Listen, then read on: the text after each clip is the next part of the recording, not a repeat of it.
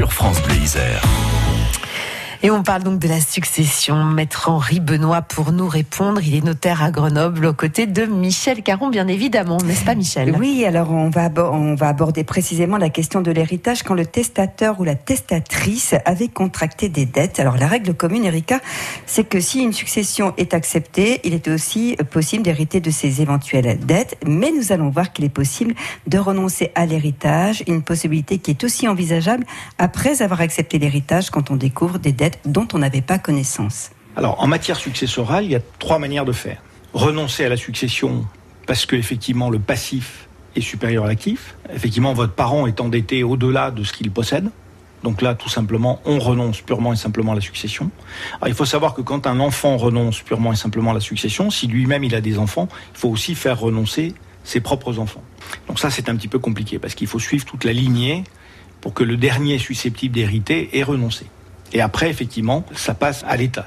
La deuxième formule la plus courante, c'est bien évidemment une acceptation pure et simple. Vous n'avez aucun doute sur la situation patrimoniale, euh, aucun doute sur un passif qui pourrait dépasser l'actif, et vous acceptez purement et simplement la succession. Et au fur et à mesure, effectivement, que les éléments se présentent, vous payez les dettes et vous recueillez les, éléments d'actifs, que ce soit des biens immobiliers ou des valeurs mobilières ou des voitures ou des meubles. Troisième situation, vous avez un doute. Effectivement, vous ne savez pas trop quelle est la situation de votre parent. Est-ce qu'il est véritablement endetté? Euh, Oui, peut-être, mais est-ce que ça va jusqu'à absorber la totalité de son patrimoine? Ben Là, vous pouvez faire ce qu'on appelle, dans le langage courant, une acceptation sous bénéfice d'inventaire. C'est-à-dire qu'effectivement, vous allez demander au notaire d'établir un inventaire de la consistance du patrimoine pour savoir si vous devez accepter ou non la succession. Et une fois que cet inventaire est fait, cet inventaire du patrimoine du défunt est fait, bah, vous pourrez dire si vous l'acceptez ou si vous renoncez.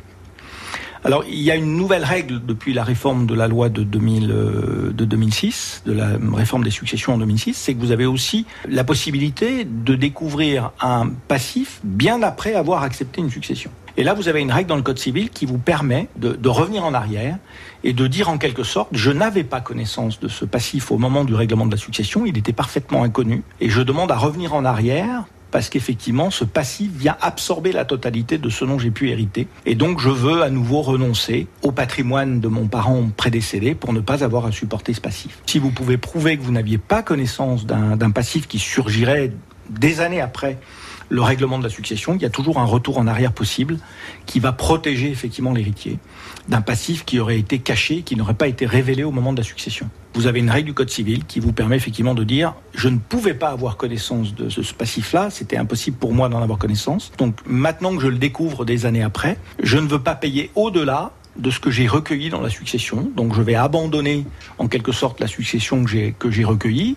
Elle va être mangée, mais je n'irai pas au-delà dans le règlement de ce passif de ce que j'ai recueilli. Alors que dans l'ancien système, si vous voulez, vous pouviez trouver des héritiers qui avaient accepté purement et simplement une succession, et vous aviez non seulement l'impossibilité de garder un patrimoine, mais aussi d'être obligé de payer sur vos propres deniers, sur votre propre patrimoine, les créances qui étaient les créances de votre père ou de votre mère ou de votre grand-mère ou de votre grand-père. Voilà, alors on reprend ces précieuses infos de maître Henri Benoît.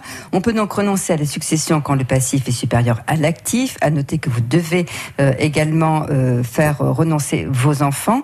Euh, deuxième possibilité, ben, vous n'avez aucun doute sur la situation du patrimoine, vous acceptez purement et simplement l'héritage. Et troisième cas de figure, vous ne connaissez pas la situation financière du parent. Vous pouvez donc faire une acceptation sous bénéfice d'inventaire. Et là, vous demandez au notaire de faire un inventaire du patrimoine et au vu de cet inventaire, vous acceptez ou vous refusez la succession.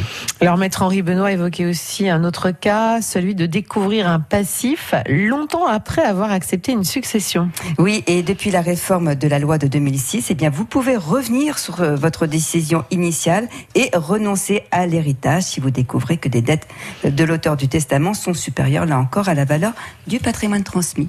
Tout cela est très clair à réécouter aussi si on le souhaite sur francebleu.fr, n'est-ce pas Michel?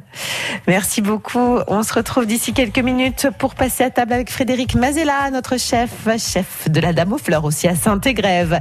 On va parler de l'agneau, de Pâques évidemment, mais pas que, et puis votre façon de cuisiner et vos questions seront aussi bien sûr les bienvenues. En tout cas, on va retrouver plein de bonnes recettes savoureuses. 04 76 46 45 45 si vous voulez nous rejoindre et vous régaler avec nous. La vie en bleu avec Résidence Bien Vivre, logement adapté pour seniors. Visitez notre résidence au Jardin du Pressoir à Condrieu ou retrouvez-nous sur résidencebienvivre.fr.